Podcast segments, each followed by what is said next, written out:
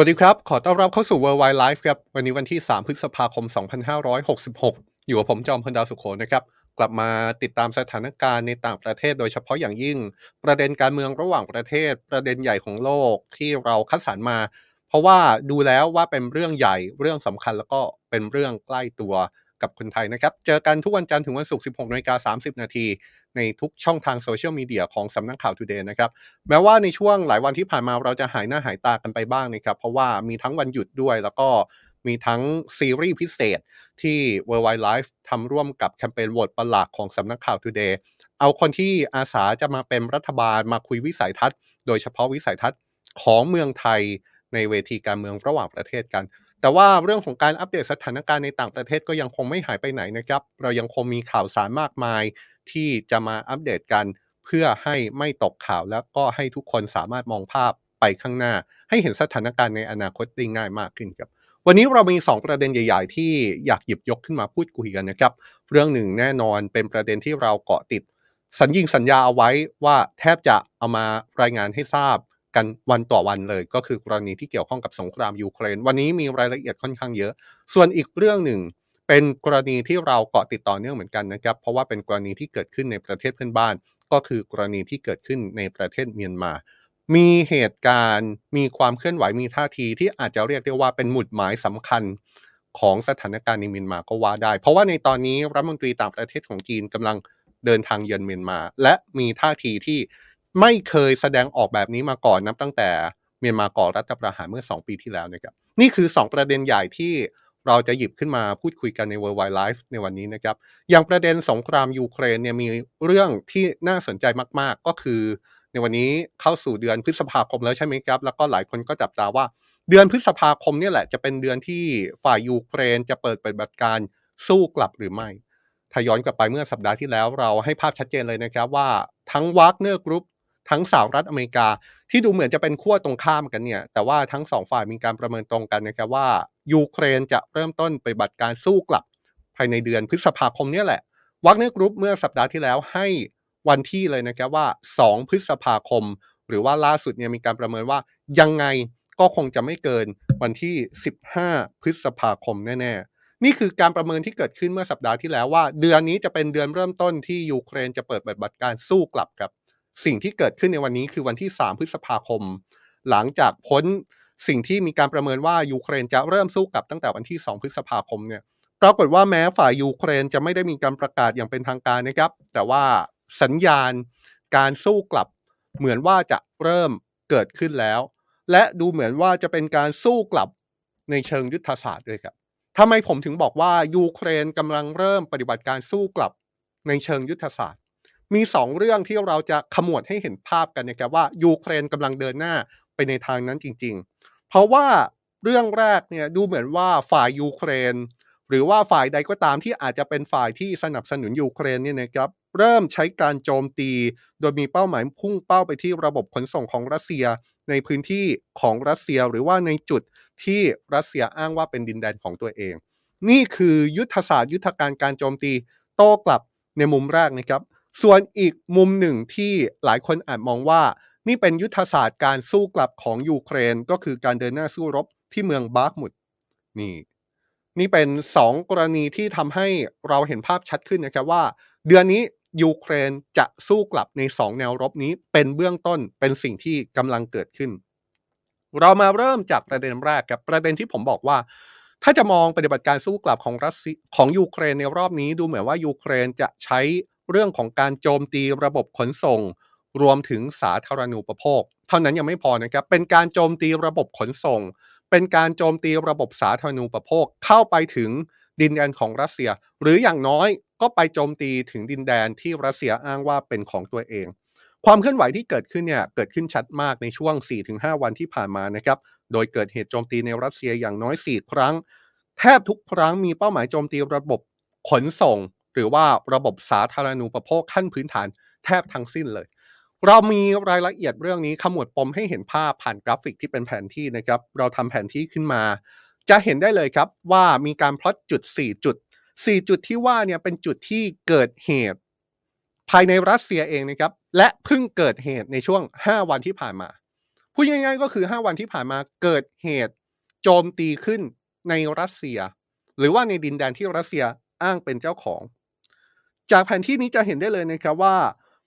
ใน 4 เหตุเนี่ยมันเป็นการโจมตีรถไฟ จนทำให้รถไฟตกราง 2 เหตุ เป็นการโจมตีคลังน้ำมัน 1 เหตุ และเป็นการโจมตีสายส่งไฟฟ้าแรงสูง และเป็นการโจมตีในเมืองใหญ่ด้วยนะครับ คือการโจมตีใกล้กับเมืองเซนต์ปีเตอร์สเบิร์กอีก1เหตุ เห็นไหมครับว่า 4 เหตุการณ์ที่เกิดขึ้นในรอบ 5 วันที่ผ่านมาดูเหมือนเป็นการโจมตีรัสเซีย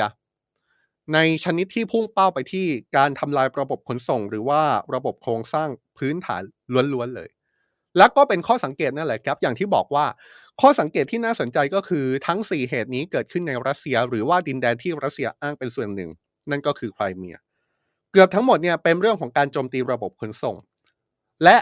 สิ่งที่อาจจะแตกต่างกันอยู่บ้างก็คือการที่รัสเซียนั้นชี้ว่าผู้ก่อเหตุนั้นไม่ใช่ใครอื่น แต่ว่าเป็นฝ่ายยูเครน ขณะที่ฝ่ายยูเครนก็มีท่าทีที่แตกต่างกันออกไปจาก 4 เหตุนี้นะครับ เราค่อยๆ ไปดูรายละเอียดทีละเหตุกันนะครับ เราจะเริ่มจากเหตุที่เกิดขึ้นล่าสุดก่อนเลย เหตุนี้เพิ่งเกิดขึ้นเมื่อวันที่ 2 พฤษภาคมที่ผ่านมาครับเป็นเหตุโจมตี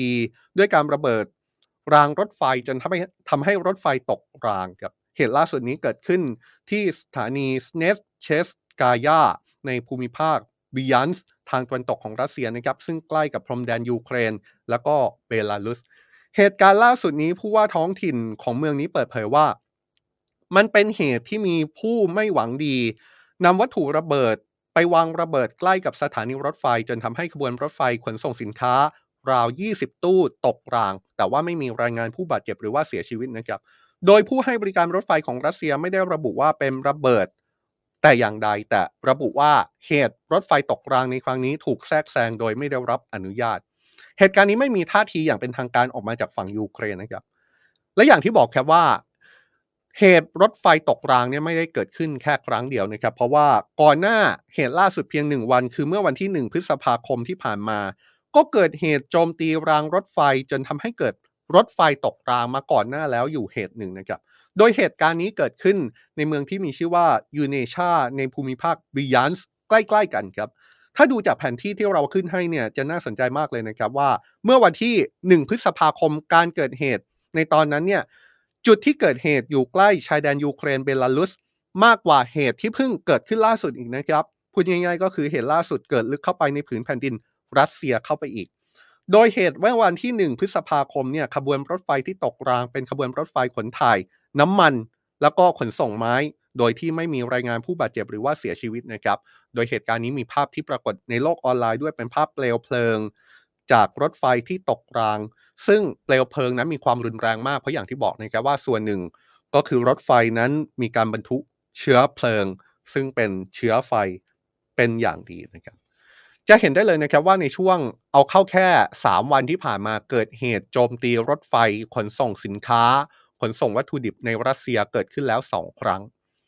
ใกล้กันด้วย แล้วเหตุที่เกิดขึ้นล่าสุด เกิดขึ้นลึกเข้าไปในผืนแผ่นดินรัสเซียเข้าไปอีกนะครับ แต่ว่าในพื้นที่ตรงนี้เอาเข้าจริงแล้ว เคยเกิดเหตุลักษณะนี้มาแล้วเป็นระยะนับตั้งแต่รัสเซียบุกยูเครนมีการโจมตีลักษณะนี้เกิดขึ้น มาก่อนแล้วนะครับ แต่ว่าสิ่งที่เป็นจุดที่สังเกตในครั้งนี้ก็คือ ครั้งนี้เป็นครั้งแรกๆเลยครับ ที่ทางการรัสเซียออกมายอมรับว่า สิ่งที่เกิดขึ้นนั้น เป็นการถูกโจมตี เป็นการถูกระเบิด แล้วก็พุ่งเป้าไปที่ฝ่ายยูเครน หรือว่าฝ่ายที่สนับสนุนยูเครนเป็นผู้ก่อเหตุ แต่ว่าทั้งสองเหตุนี้ก็ยังไม่มีท่าทีใด ๆ อย่างเป็นทางการออกมาจากรัฐบาลยูเครนนะครับ ไปดูกันต่อที่แผนที่ครับ ที่เราทำพลอตจุดเอาไว้อย่างที่เห็นนะครับว่ามี 4 จุดด้วยกันเราพูดไปแล้ว 2 จุดที่เพิ่งเกิดขึ้นล่าสุดก็คือเหตุโจมตีรางรถไฟจนทำให้รถไฟตกราง เมื่อวันที่ 2 พฤษภาคม แล้วก็เมื่อวันที่ 1 พฤษภาคม แต่เอาเข้าจริงเมื่อวันที่ 1 พฤษภาคมที่ผ่านมา ซึ่งเป็นวันเดียวกับที่มีเหตุรถไฟตกราง เหตุแรกที่เรายกขึ้นมานี่นะครับ ก็มีเหตุโจมตีสายส่งไฟฟ้าแรงสูง ใกล้กับนครเซนต์ปีเตอร์สเบิร์กทางตะวันตกเฉียงเหนือของรัสเซียนะครับ ย้ำนะครับว่าเหตุการณ์นี้เกิดขึ้นใกล้กับนครเซนต์ปีเตอร์สเบิร์กเซนต์ปีเตอร์สเบิร์กเป็นเมืองใหญ่ของรัสเซียครับแล้วก็เป็นเมืองบ้านเกิดของประธานาธิบดีปูตินด้วยนะครับ โดยเหตุการณ์นี้อย่างที่บอกว่าเกิดขึ้นในช่วงเช้าวันจันทร์ที่ 1 พฤษภาคมที่ผ่านมา จุดเกิดเหตุอยู่ใกล้กับหมู่บ้านแห่งหนึ่ง ห่างจากนครเซนต์ปีเตอร์สเบิร์กประมาณ 60 กิโลเมตรเท่านั้นเองนะครับ แม้ว่าเหตุการณ์นี้จะไม่มีผลต่อการจ่ายไฟฟ้ามากนัก แต่ความน่าสนใจ ก็คือว่าพอเกิดเหตุนี้ปุ๊บ เจ้าหน้าที่ของรัสเซียเนี่ยได้มีการเข้าไปตรวจสอบบริเวณที่ตั้งของสายส่งไฟฟ้าแรงสูง ในบริเวณใกล้เคียง แล้วพบว่ามีวัตถุระเบิดอีกอย่างน้อย 2 ลูก ขนาด 600 กรัม แล้วก็ 300 กรัม เป็นระเบิดชนิดตั้งเวลา มีการติดตั้งเอาไว้ในแถบเดียวกัน แต่ว่าเจ้าหน้าที่พบก่อนแล้วก็เก็บกู้ขึ้นมาได้ ไม่เช่นนั้นระเบิดทั้งสองลูกนี้อาจจะระเบิด แล้วก็สร้างความเสียหายต่อสายส่งไฟฟ้าแรงสูง ให้กับรัสเซียอีกรอบก็ได้ หน่วยความมั่นคงของรัสเซียระบุเลยนะครับว่าเหตุการณ์ที่เกิดขึ้นเหล่านี้เป็นการก่ออาชญากรรมที่ต้องการทำลายล้าง ซึ่งผู้ก่อเหตุจะมีความผิดฐานลักลอบขนส่งระเบิดแบบผิดกฎหมายอีกด้วย นี่เป็นเหตุการณ์ที่ 3 ที่เกิดขึ้นในรอบไม่กี่วันที่ผ่านมานะครับ เป็นการโจมตีสายส่งไฟฟ้าแรงสูง หรืออาจจะมองได้ว่าเป้าหมายคือการโจมตีโครงสร้างพื้นฐานของรัสเซีย อีกครั้งนะครับ เหตุนี้ดูเหมือนว่าจะไม่มีท่าทีใด ๆ ของฝ่ายยูเครนออกมาระบุว่า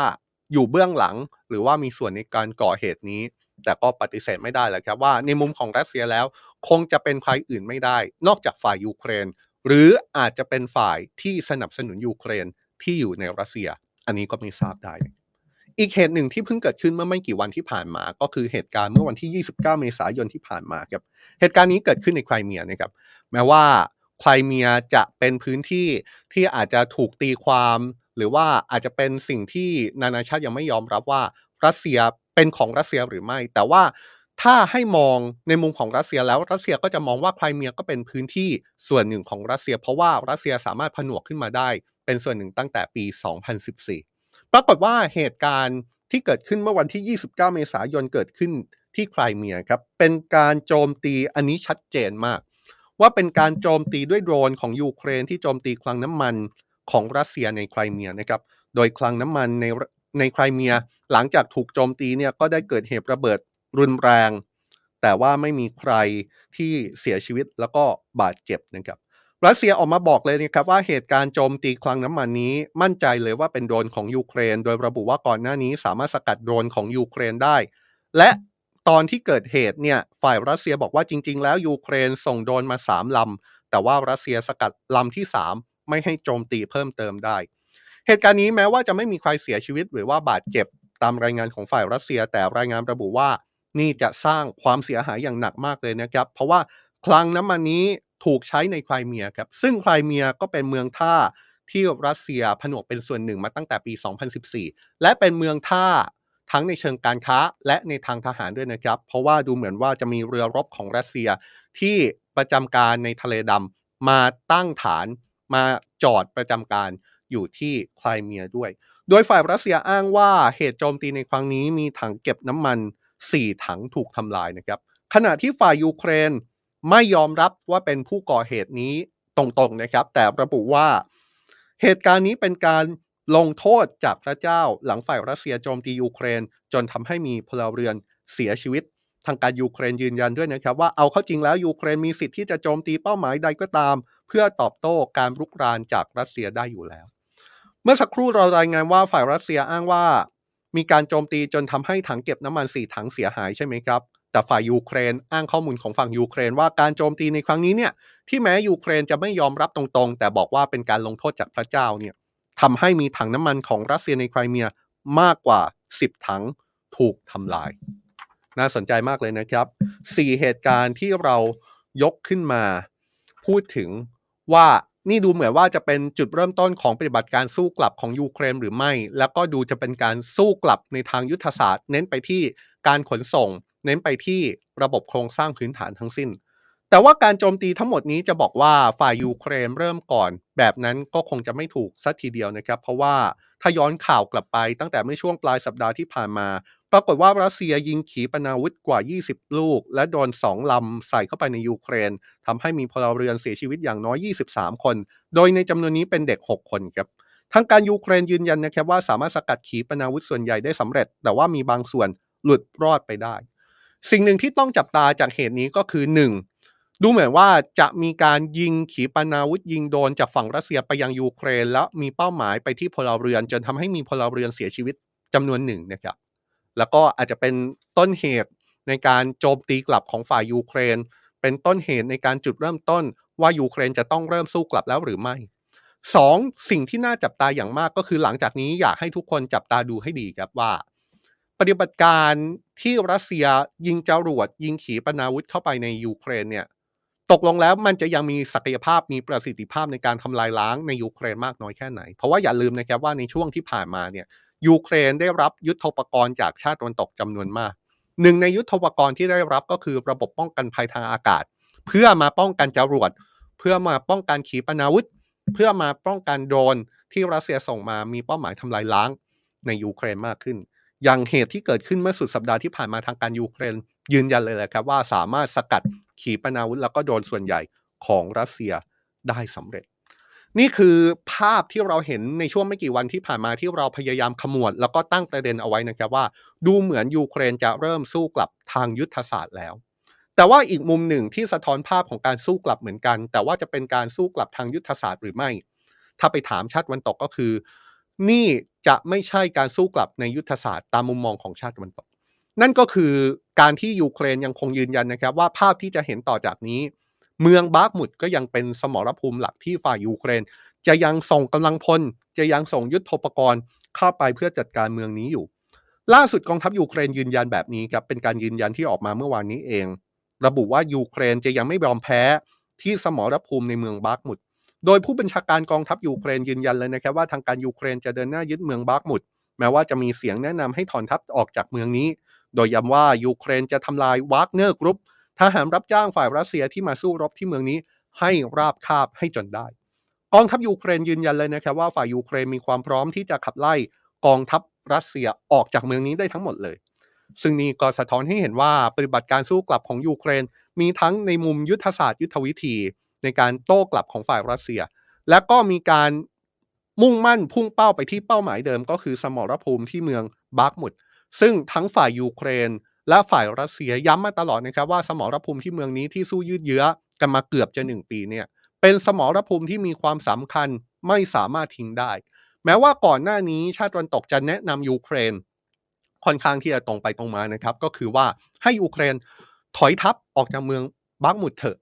ยอมให้รัสเซียยึดเมืองนี้เถอะ แต่ว่าฝ่ายยูเครนก็ยังยืนกรานที่จะไม่ยอมให้รัสเซียยึดเมืองนี้นะครับ เพราะมองว่าเมืองนี้คือกุญแจสำคัญที่ถ้ารัสเซียยึดเมืองนี้ได้ รัสเซียก็อาจจะเดินทัพไปยึดเมืองอื่น ๆ ในพื้นที่ใกล้เคียงได้ง่ายขึ้น ขณะเดียวกันฝ่ายรัสเซียก็ดูเหมือนจะยังไม่ยอมแพ้เช่นกันนะครับ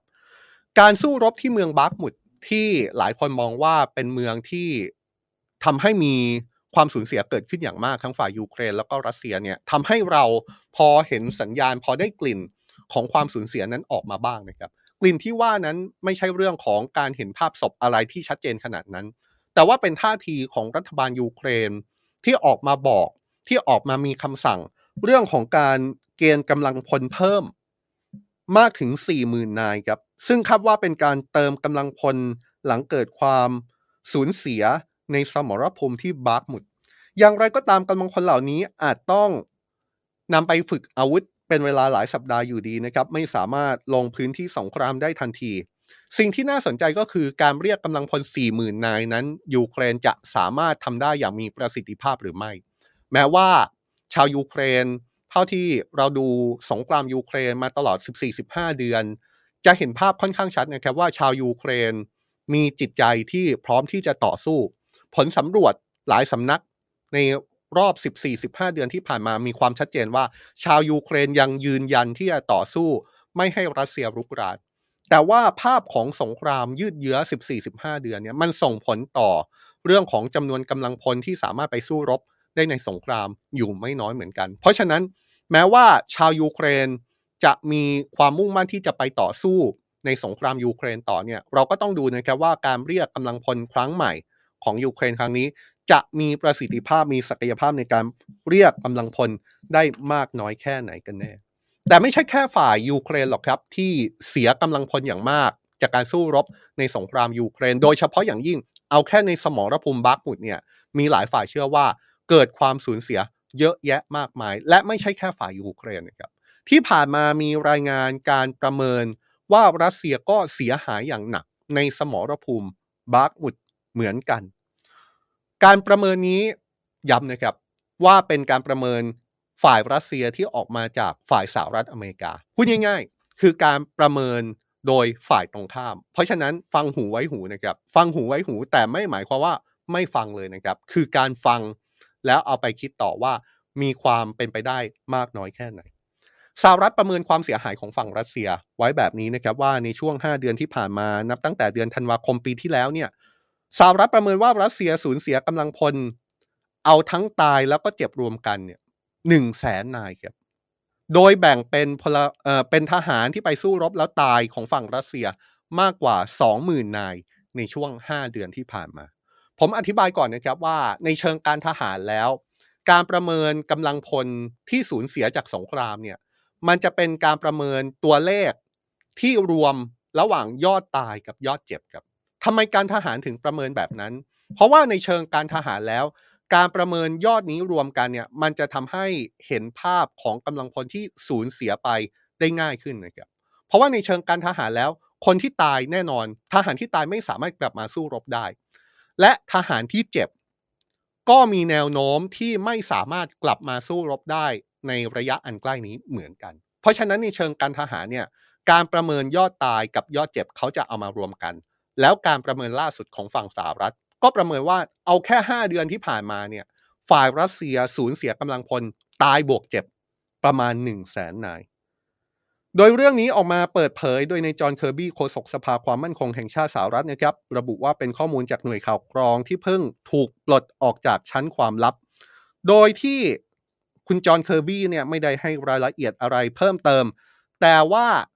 ให้ข้อมูลเพิ่มแค่ว่าในจำนวนยอดตายของทหารรัสเซียในช่วง 5 เดือนที่ผ่านมาที่สหรัฐประเมินว่าน่าจะมีกว่า 20,000 คนเนี่ยครึ่งหนึ่งของ 20,000 คนเนี่ยเป็นการตายของกองกำลังวักเนอร์กรุ๊ปที่ถูกเกณฑ์จากนักโทษ ในเรือนจำรัสเซียให้ไปสู้รบในยูเครนครับพูดง่าย ๆ ก็คือหมื่นกว่านายที่ตายของทหารรัสเซียในช่วง 5 เดือนที่ผ่านมาเนี่ยเป็นนักโทษที่ถูกเกณฑ์ไปสู้กับวากเนอร์กรุ๊ป สาเหตุที่วากเนอร์กรุ๊ปมีกำลังพลตายเยอะ ทางฝั่งสหรัฐบอกว่า เป็นเพราะวากเนอร์กรุ๊ปเนี่ยไม่ได้มีการฝึกทหารที่เหมาะสม แล้วก็ไม่ได้มีการสั่งการที่ถูกต้องมากนะก่อนหน้านี้เนี่ยสหรัฐเคยออกมาประเมินยอดตายเจ็บของทหารรัสเซียในสงครามยูเครนมาแล้วครั้งหนึ่ง เมื่อเดือนพฤศจิกายนปีที่แล้วนะครับ ในตอนนั้นนายพลมาร์คมิลลี่ ประธานคณะเสนาธิการร่วมสหรัฐ ให้ข้อมูลว่า 8 เดือนแรกของสงครามยูเครน มีทหารรัสเซียตายเจ็บรวมแล้วกว่า1 0 0 0 0แสนคนครับ ทีนี้ผมอยากจะไฮไลท์ตรงนี้ครับ ตรงนี้มีจุดโฟกัสที่น่าสนใจมากเกี่ยวกับการประเมินยอดตายเจ็บของทหารรัสเซีย โดยรัฐบาลสหรัฐ มีจุดสนใจที่เกิดขึ้นจากการเปิดเผยนี้อย่างน้อย 2 ข้อด้วยกันนะครับ ข้อแรกก็คือว่าดูเหมือนว่าการปล่อยตัวเลขการประเมินตายเจ็บของทหารรัสเซียของรัฐบาลสหรัฐเนี่ยดูจะเป็น ความพยายามที่น่าจะตั้งใจในการเอาตัวเลขออกมาให้เห็นตัวเลขต่อเนื่องกัน อย่างที่ผมบอกนะครับว่าตัวเลขที่เปิดเผยออกมาล่าสุดเนี่ยคือ 5 เดือนที่ผ่านมา ก่อนหน้านั้นเมื่อเดือนพฤศจิกายน มีการเปิดเผยตัวเลขของ 8 เดือนแรก ถ้าเอาชุดข้อมูล 2 ชุดนี้มาต่อกัน มันจะต่อกันได้แบบไร้รอยต่อเลยครับ ก็คือสามารถมองเห็นภาพของการประเมินของรัฐบาลสหรัฐตั้งแต่ เริ่มต้นสงครามยูเครนจนถึงทุกวันนี้เลย ถ้าเอามารวมกันเนี่ยแสดงว่ารัฐบาลสหรัฐมีการประเมินแล้วแหละครับว่า สงครามยูเครนในช่วง 14-15 เดือนที่ผ่านมา ทหารรัสเซียตายเจ็บ ไม่ต่ำกว่า 200,000นาย แต่ทีนี้ข้อมูลที่น่าสนใจมันอยู่ตรงนี้ครับ ถ้าเจาะลึกลงไปเนี่ย ข้อมูลชุดแรกที่เปิดเผยมาตั้งแต่ปีที่แล้วเนี่ยแเดือนแรก ตายเจ็บหนึ่งแสนแต่ข้อมูลล่าสุดที่ออกมา เป็นการประเมินในช่วงห้าเดือนหลังห้าเดือนก่อนหน้านี้เนี่ยสหรัฐก็ประเมินว่าตายเจ็บหนึ่งแสนเหมือนกัน หมายความว่าอะไรครับ ข้อมูลเหล่านี้สะท้อนให้เห็นว่าความสูญเสียที่เกิดขึ้นในช่วง 5 เดือนที่ผ่านมา ดูเหมือนจะมีความดุเดือดกว่า 8 เดือนแรกของสงครามยูเครน จนทำให้ฝ่ายรัสเซียสูญเสียมากกว่าหรือไม่ แต่ก็ต้องย้ำนะครับว่าข้อมูลที่เราหยิบขึ้นมาพูดถึงนั้น เป็นข้อมูลที่มาจากสหรัฐ ที่เป็นการประเมินฝ่ายตรงข้ามอย่างรัสเซีย ซึ่งแน่นอนแหละครับพอสหรัฐออกตัวเลขมาแบบนี้ ฝ่ายรัสเซียก็มีท่าทีออกมาปฏิเสธเลยนะครับ โดยโฆษกรัฐบาลรัสเซียดมิทรีเพสคอฟระบุว่าสหรัฐไม่เคยมีข้อมูลลักษณะนี้อยู่ในมือ จะออกมาพูดได้ยังไงในเมื่อไม่มีข้อมูลอยู่ในมือโฆษกรัฐบาลรัสเซียบอกว่าข้อมูลที่แท้จริง จะต้องเป็นข้อมูลที่มาจากการเผยแพร่ของกระทรวงกลาโหมรัสเซียเท่านั้น อย่างไรก็ตาม มันก็เป็นข้อสังเกตกลับไปเหมือนกันแหละครับว่าที่ผ่านมาข้อมูลเจ็บตายของทหารรัสเซียที่เผยแพร่ด้วยฝ่ายรัสเซียด้วยกันเองเนี่ยมันก็เป็นข้อมูลที่ถูกตั้งคำถามอยู่ดีว่าเป็นข้อมูลที่เป็นไปตามข้อเท็จจริงมากน้อยแค่ไหน เพราะว่าข้อมูลที่รัสเซียเปิดเผยออกมาเองเนี่ยอาจจะเป็นตัวเลขที่บิดเบือน ให้น้อยกว่าความเป็นจริงก็ได้ เพื่อให้ดูว่าความสูญเสียของฝ่ายรัสเซียในสงครามยูเครนเกิดขึ้นไม่มากนักนี่ น่าสนใจมากเลยนะครับ มันก็เป็นภาพที่สะท้อนให้เห็นว่า มันมีการประเมินออกมาจากทั้งสองฝ่ายทั้งยอดตายยอดเจ็บนั่นแหละ แต่ทีเนี้ย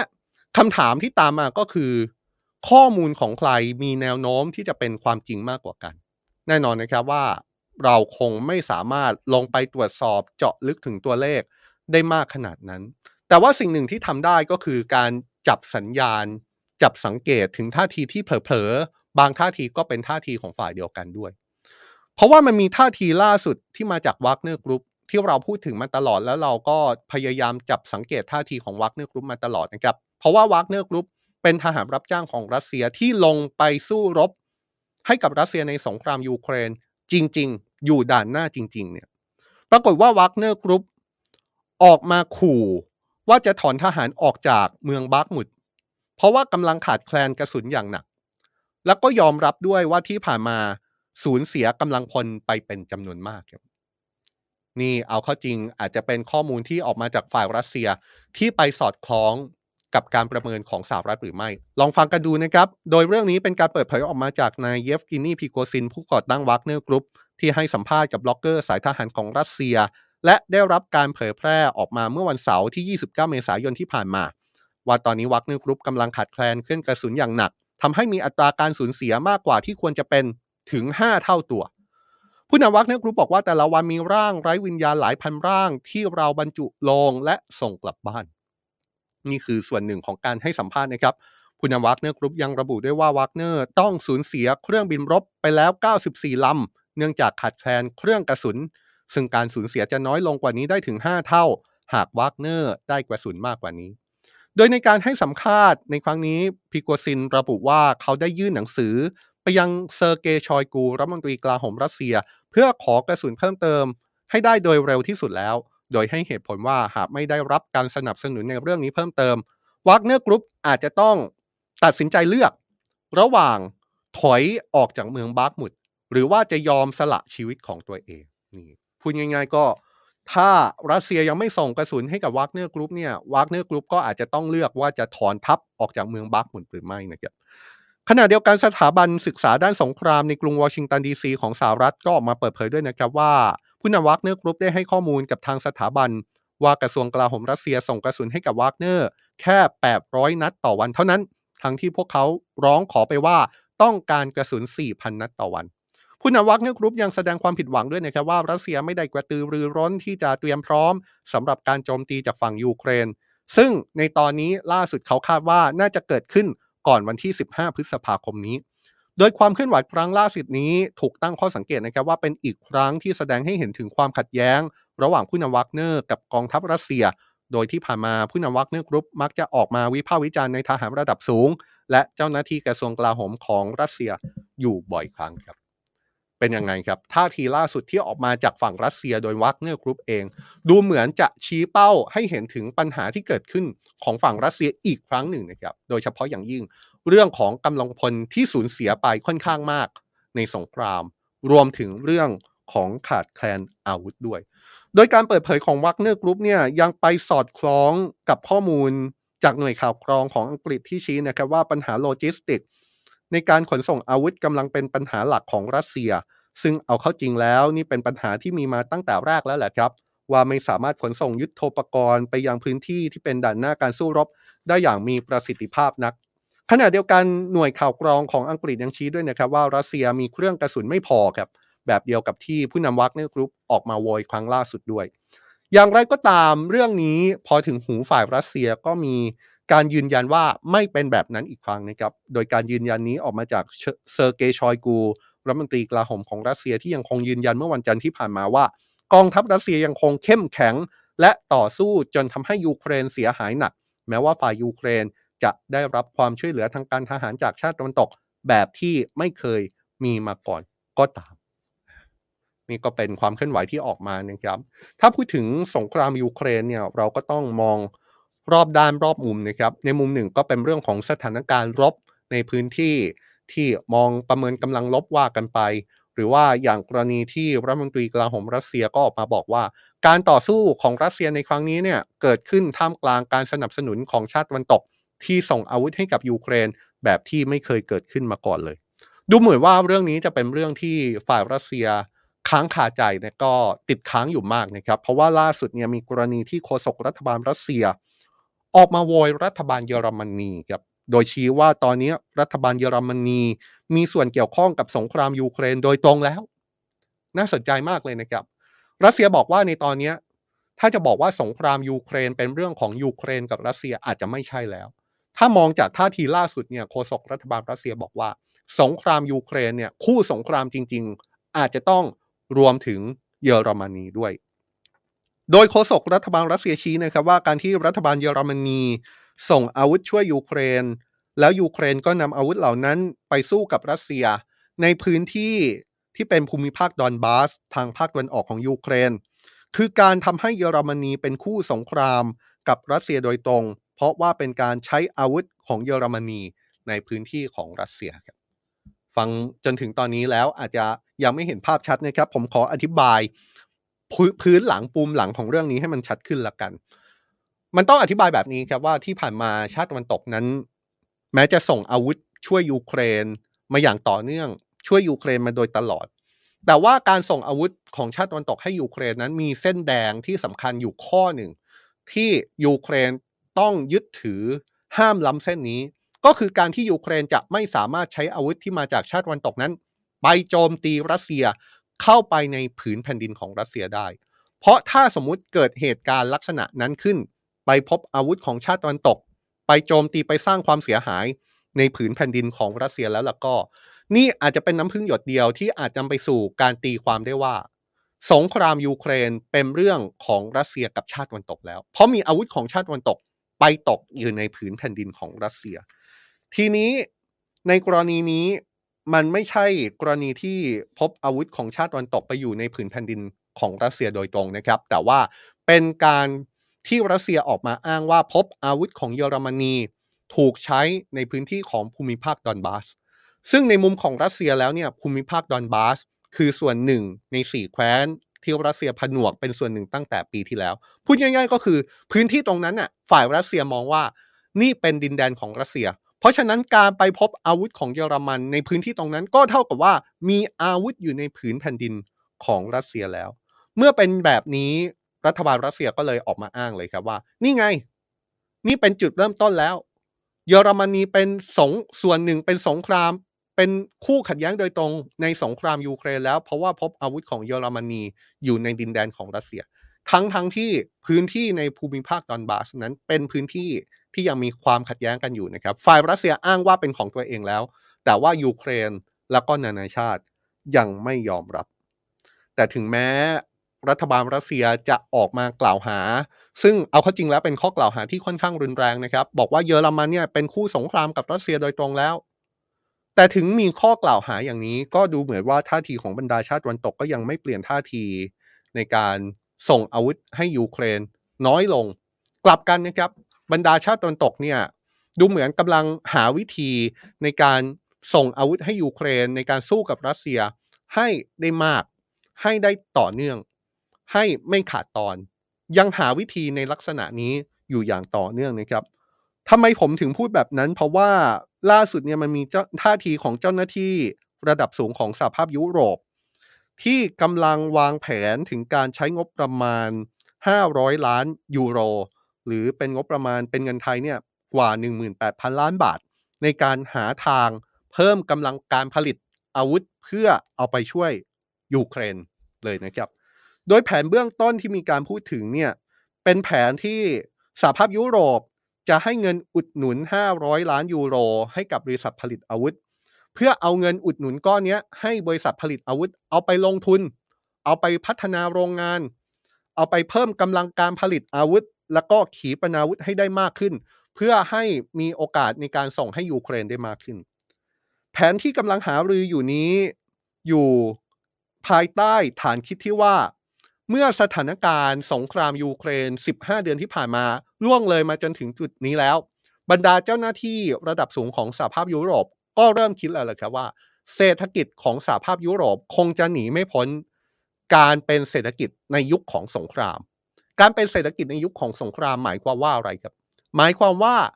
เศรษฐกิจของสหภาพยุโรปต่อไปนี้ อาจจะต้องมีส่วนหนึ่ง ที่จะต้องพึ่งพาการเติบโตทางเศรษฐกิจ กับการพัฒนาอาวุธ จากการผลิตอาวุธ จากการซื้อขายอาวุธหรือไม่ แสดงให้เห็นว่าเจ้าหน้าที่ระดับสูงของสหภาพยุโรป บางส่วนเริ่มมองว่าเศรษฐกิจของสหภาพยุโรปอาจจะต้องไปในเชิงของสงครามแล้ว ก็เลย เริ่มมีแผนที่เขียนขึ้นมาว่า เราจะเอาเงินอุดหนุนส่วนหนึ่ง ไปช่วยบริษัทผลิตอาวุธ เพื่อให้บริษัทผลิตอาวุธพัฒนากำลังการผลิตของตัวเอง แล้วเอาอาวุธเหล่านั้นไปช่วยให้ยูเครน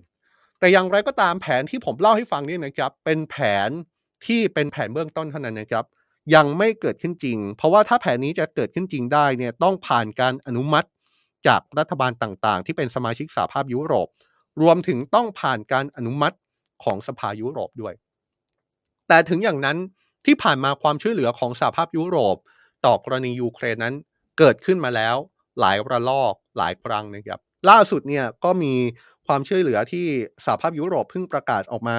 สองสามเรื่องที่เป็นเรื่องใหญ่ อย่างเช่น เรื่องของการสัญญาว่าจะส่งเครื่องกระสุน 1 ล้านนัดภายใน 12 เดือนให้กับยูเครน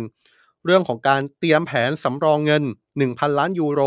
หรือคิดเป็นเงินไทยกว่า 37,000 ล้านบาท ให้กับชาติสมาชิกของสหภาพยุโรป ในการส่งอาวุธ แล้วก็ขีปนาวุธไปช่วยยูเครน รวมถึงแผนของการเตรียมเงินอีก 1,000 ล้านยูโร ในการสั่งจองเครื่องกระสุนล่วงหน้า เพื่อให้บริษัทผลิตอาวุธนั้น ผลิตเครื่องกระสุนให้ส่งกับยูเครนแบบไม่ขาดตอน แต่ว่าแผนล่าสุดที่ผมเล่าให้ฟังเนี่ยยังอยู่ระหว่าง การหารืออยู่นะครับ นี่คือเรื่องของสงครามยูเครนที่เราเอามาสรุปประเด็นรวบปมกันจะเห็นได้เลยนะครับว่าในช่วงสุดสัปดาห์ที่ผ่านมา มีหลายประเด็นที่เกิดขึ้น แล้วก็อาจจะเริ่มเห็นสัญญาณที่จะเป็นหลักหมุดของสถานการณ์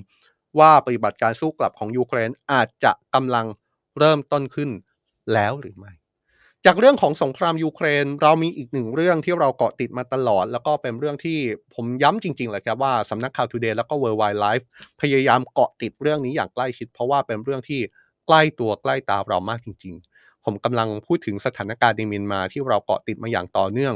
นับตั้งแต่วันแรกที่มีการก่อรัฐประหารจนถึงวันนี้ก็เป็นเวลากว่า 2 ปีแล้วนะครับ สถานการณ์ยังไม่มีแนวโน้มที่จะเดินหน้าไปในทิศทางที่สันติภาพสงบสุขมากเลย แต่ว่าสิ่งที่เราจะหยิบยกขึ้นมาพูดถึงในวันนี้ ไม่พูดถึงไม่ได้ เพราะว่ามีความสำคัญ และก็เป็นหลักหมุดของสถานการณ์ในเมียนมาอีกครั้งหนึ่งก็ว่าได้นะครับผมกำลังพูดถึงสิ่งที่กำลังเกิดขึ้นที่กรุงเนปิดอเมืองหลวงของเมียนมาในตอนนี้ คือกรณีที่รัฐมนตรีต่างประเทศของจีนเยือนเมียนมาครับหลายคนบอกว่าการเยือนของรัฐมนตรีต่างประเทศจีนเยือนเมียนมาเนี่ยสำคัญแค่ไหน ผมบอกว่าเอาแค่เบื้องต้นก่อนละกันนะครับ เบื้องต้นเนี่ยสิ่งที่กำลังเกิดขึ้นที่กรุงเนปิดอการเดินทางเยือนเมียนมาของรัฐมนตรีต่างประเทศจีนในครั้งนี้เนี่ย เป็นท่าทีของจีนที่ไม่เคยเกิดขึ้นมาก่อน นับตั้งแต่เมียนมาก่อรัฐประหาร นี่เป็นครั้งแรก นี่เป็นท่าทีที่เกิดขึ้นครั้งแรก ไม่เคยมีท่าทีถึงระดับนี้มาก่อน ถ้าพูดแบบนี้ก็คงปฏิเสธแล้วไม่ได้แล้วใช่ไหมครับว่า นี่เป็นจุดที่เป็นหลักหมุดสถานการณ์ที่สำคัญของเมียนมาจริง ๆ โดยรายงานของสื่อเมียนมาเผยแพร่ภาพการนั่งคุยกันระหว่างนายฉินกัง ซึ่งเป็นรัฐมนตรีต่างประเทศของจีนกับพลเอกอาวุโสมินออนไลน์ ผู้นำรัฐประหารเมียนมาเมื่อวานนี้นะครับ สื่อทางการเมียนมารายงานว่ารัฐมนตรีต่างประเทศ ฉินกังเนี่ยได้พูดถึงท่าทีของจีนที่จะอยู่ข้างเมียนมาบนเวทีการเมืองระหว่างประเทศ และขอให้ประชาคมโลกเคารพอธิปไตยของเมียนมา รวมถึงแสดงบทบาทอย่างสร้างสรรค์ พื่อช่วยเมียนมาสู่เส้นทางสันติภาพและการปรองดอง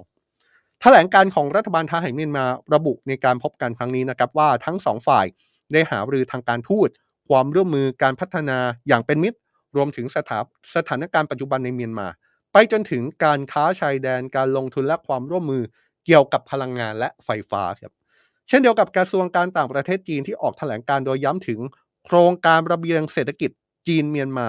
โครงการความร่วมมือด้านเกษตรกรรม การศึกษาและก็ด้านสาธารณสุขนะครับคำถามที่เกิดขึ้นจากกรณีนี้ ก็คืออย่างที่บอกครับว่านี่เป็นสิ่งที่ไม่เคยเกิดขึ้นมาก่อน เป็นท่าทีจีนที่ไม่เคยมากมาก่อนขนาดนี้นับตั้งแต่เมียนมาก่อรัฐประหารทำไมผมบอกอย่างนั้นครับ จริง ๆ แล้วรัฐมนตรีต่างประเทศของจีนเคยเยือนเมียนมาหลังการรัฐประหารมาแล้วนะครับ รัฐมนตรีต่างประเทศของจีนคนที่แล้วก็คือหวังอี้เนี่ยเคยเยือนเมียนมาเมื่อเดือนกรกฎาคมปีที่แล้ว แต่ว่าการเยือนเมียนมาในครั้งนั้นเป็นการเดินทางเยือนเพื่อเข้าร่วมการประชุมกับชาติที่เป็นลุ่มแม่น้ำโขง5 ชาติ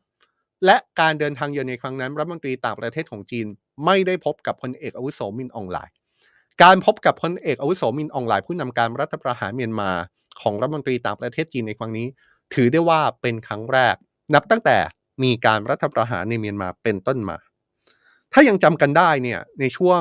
ไม่กี่สัปดาห์ที่ผ่านมาเนี่ยดูเหมือนว่าจะมีผู้แทนจากหลายชาติ ผู้แทนจากหลายองค์กร ตบเท้าไปเยือนเมียนมา แล้วก็พบกับพลเอกอุสมินออนไลน์นะครับ อย่างเช่น เมื่อไม่กี่สัปดาห์ก่อนรัฐมนตรีต่างประเทศของไทยคุณดอนปรมัตวินัยก็เพิ่งเดินทางเยือนเมียนมา แล้วก็พบกับพลเอกอุโสมินออนไลน์เช่นกัน หรือว่า มีกรณีของในบันคีมูล อดีตเลขาธิการสหประชาชาติ ก็เดินทางไปเยือนเมียนมา แล้วก็พบกับพลเอกอาวุโสมินอ่องหล่ายแต่พบในฐานะเป็นสมาชิกอาวุโสของกลุ่ม The Elders ซึ่งเป็นกลุ่มที่เดินหน้าสนับสนุนเกี่ยวกับแนวทางของสันติภาพ ก่อนหน้านี้เช่นกันครับ มีท่าทีของจีนก่อนที่รัฐมนตรีต่างประเทศจีนจะเดินทางเยือนเมียนมาเนี่ยปรากฏว่ามีเจ้าหน้าที่ระดับสูง ของพรรคคอมมิวนิสต์จีนเดินทางเยือนเมียนมา ซึ่งในครั้งนั้นก็ได้พบกับอดีตผู้นำของเมียนมานะครับพลเอกอาวุโสตานฉ่วย ในพลเต็งเซ็งซึ่งเคยเป็นประธานาธิบดีเมียนมา ในยุคเปลี่ยนผ่านสู่ประชาธิปไตย ก็มีผู้แทนระดับสูงของพรรคคอมมิวนิสต์จีน เดินทางไปเยือนก่อนที่รัฐมนตรีต่างประเทศจีนจะเข้าไปเยือนเมียนมาแล้วคำถามที่น่าสนใจ ก็คือว่าการเดินทางเยือนเมียนมาของรัฐมนตรีต่างประเทศจีน และแสดงท่าทีแบบที่ไม่เคยเกิดขึ้นมาก่อนนับตั้งแต่ก่อรัฐประหารเนี่ยจีนต้องการแสดงท่าทีอะไร น่าสนใจมากเลยนะครับ เพราะว่าถ้าเรามองท่าทีของจีนในระยะหลังเนี่ยเราอาจจะเห็นภาพในลักษณะที่ว่าจีนต้องการแสดงตัวเองเป็นตัวกลางสู่สันติภาพ ต้องการมีบทบาทในเวทีโลกในฐานะ ผู้ที่เข้าไปเจรจาไกล่เกลี่ยความขัดแย้ง เป็นคนก้าวข้ามความขัดแย้ง ระหว่างความขัดแย้งระหว่างชาติต่างๆ ในโลก เราเห็นภาพที่ผู้นำจีนพยายามแสดงบทบาท เป็นตัวกลางในสงครามยูเครน ระหว่างรัสเซียกับยูเครน เราเห็นภาพก่อนหน้านี้ที่จีนแสดงบทบาทเป็นตัวกลาง ในการเจรจาลดทอนความขัดแย้งระหว่างซาอุดีอาระเบียกับอิหร่าน อันนี้คือท่าทีที่หนึ่งว่า เอ๊การเดินทางเยือนเมียนมาครั้งนี้ จะเป็นความพยายามในการแสดงท่าที เป็นตัวกลางสันติภาพของจีนหรือไม่ แต่ว่าในอีกมุมหนึ่ง คนก็มองว่าการเดินทางเยือนเมียนมาครั้งนี้จริง ๆ แล้วอาจจะเป็นเรื่องของการพูดคุยเพื่อผลประโยชน์ ทางธุรกิจทางเศรษฐกิจของเมียนมาหรือเปล่า เพราะว่าต้องยอมรับอย่างหนึ่งนะครับว่า ภาคธุรกิจของจีน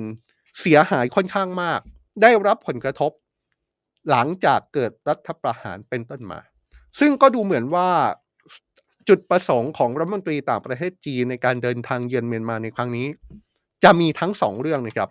ผมกำลังหมายถึงทั้งเรื่องของสันติภาพ และก็เรื่องของผลประโยชน์ของจีนด้วย เพราะเรื่องหนึ่งที่ค่อนข้างชัดเจนก็คือก่อนที่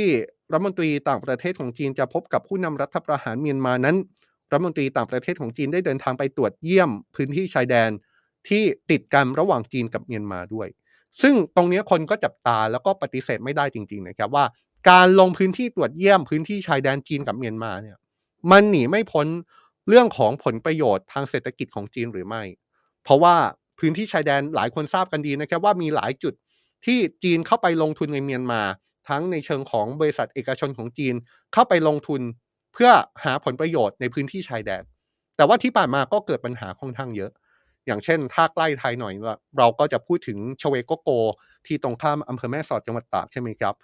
คนก็เลยมองว่าการที่รัฐมนตรีต่างประเทศของจีนไปลงพื้นที่พื้นที่ชายแดนจีนกับเมียนมาเนี่ยมันมองภาพอื่นไม่ได้เลยนอกจากความตั้งใจของจีนในครั้งนี้เป็นเรื่องของการพูดคุยเรื่องผลประโยชน์ทางเศรษฐกิจหรือไม่ แต่เอาเข้าจริงมันก็อาจจะมีมุมมองที่รัฐมนตรีต่างประเทศของจีนอาจจะพยายามรับบทบาทตัวกลางสันติภาพ ในเรื่องของเมียนมาอยู่ไม่น้อยเช่นกัน ส่วนหนึ่งก็เป็นแถลงการที่เราเล่าให้ฟังไปว่าทางการจีนก็ออกแถลงการว่าเคารพอธิปไตยของเมียนมา แล้วก็พร้อมที่จะสนับสนุนให้เมียนมาเข้าสู่กระบวนการเรื่องของสันติภาพ รัฐมนตรีต่างประเทศจีนได้พูดถึงระหว่างการเดินทางเยือนเมียนมาเนี่ยนะครับ โดยมีการเสนอให้เมียนมาพัฒนาความสัมพันธ์กับบังกลาเทศ และก็พร้อมที่จะเป็นตัวกลางเจรจาในกรณีวิกฤต โรฮิงญา ซึ่งเป็นกรณีที่ชาวมุสลิมโรฮิงญานับล้านคน หนีความรุนแรงในเมียนมาข้ามไปอยู่ในบังกลาเทศ ขณะเดียวกันก่อนหน้านี้รัฐมนตรีต่างประเทศของจีน ก็ได้พบผู้แทนพิเศษด้านเมียนมาประจำสหประชาชาติ โนลีนเฮย์เซอร์ โดยยืนยันว่าจีนพร้อมสนับสนุน และเริ่มต้นกระบวนการเปลี่ยนผ่านทางการเมือง ด้วยกระบวนการเจรจาทางการเมืองในเมียนมาครับต้องจับตานะครับภาพของจีน ต่อสถานการณ์ในเมียนมา ดูเหมือนว่าจะมีความเคลื่อนไหวที่ขยับมากขึ้น ก่อนหน้านี้เนี่ยเรามองภาพของจีนในช่วง 2 ปีของการรัฐประหารที่ผ่านมา โดยมองว่าจีนดูจะมีท่าทีกระอักกระอ่วน จีนจะดูมีท่าทีตีตัวออกห่าง รัฐบาลทหารเมียนมาหรือไม่อย่างไร เห็นจากการที่จีนนั้นแม้ว่าจะไม่ได้ประนาม แม้ว่าจะไม่ได้คัดค้าน แม้ว่าจะเลี่ยง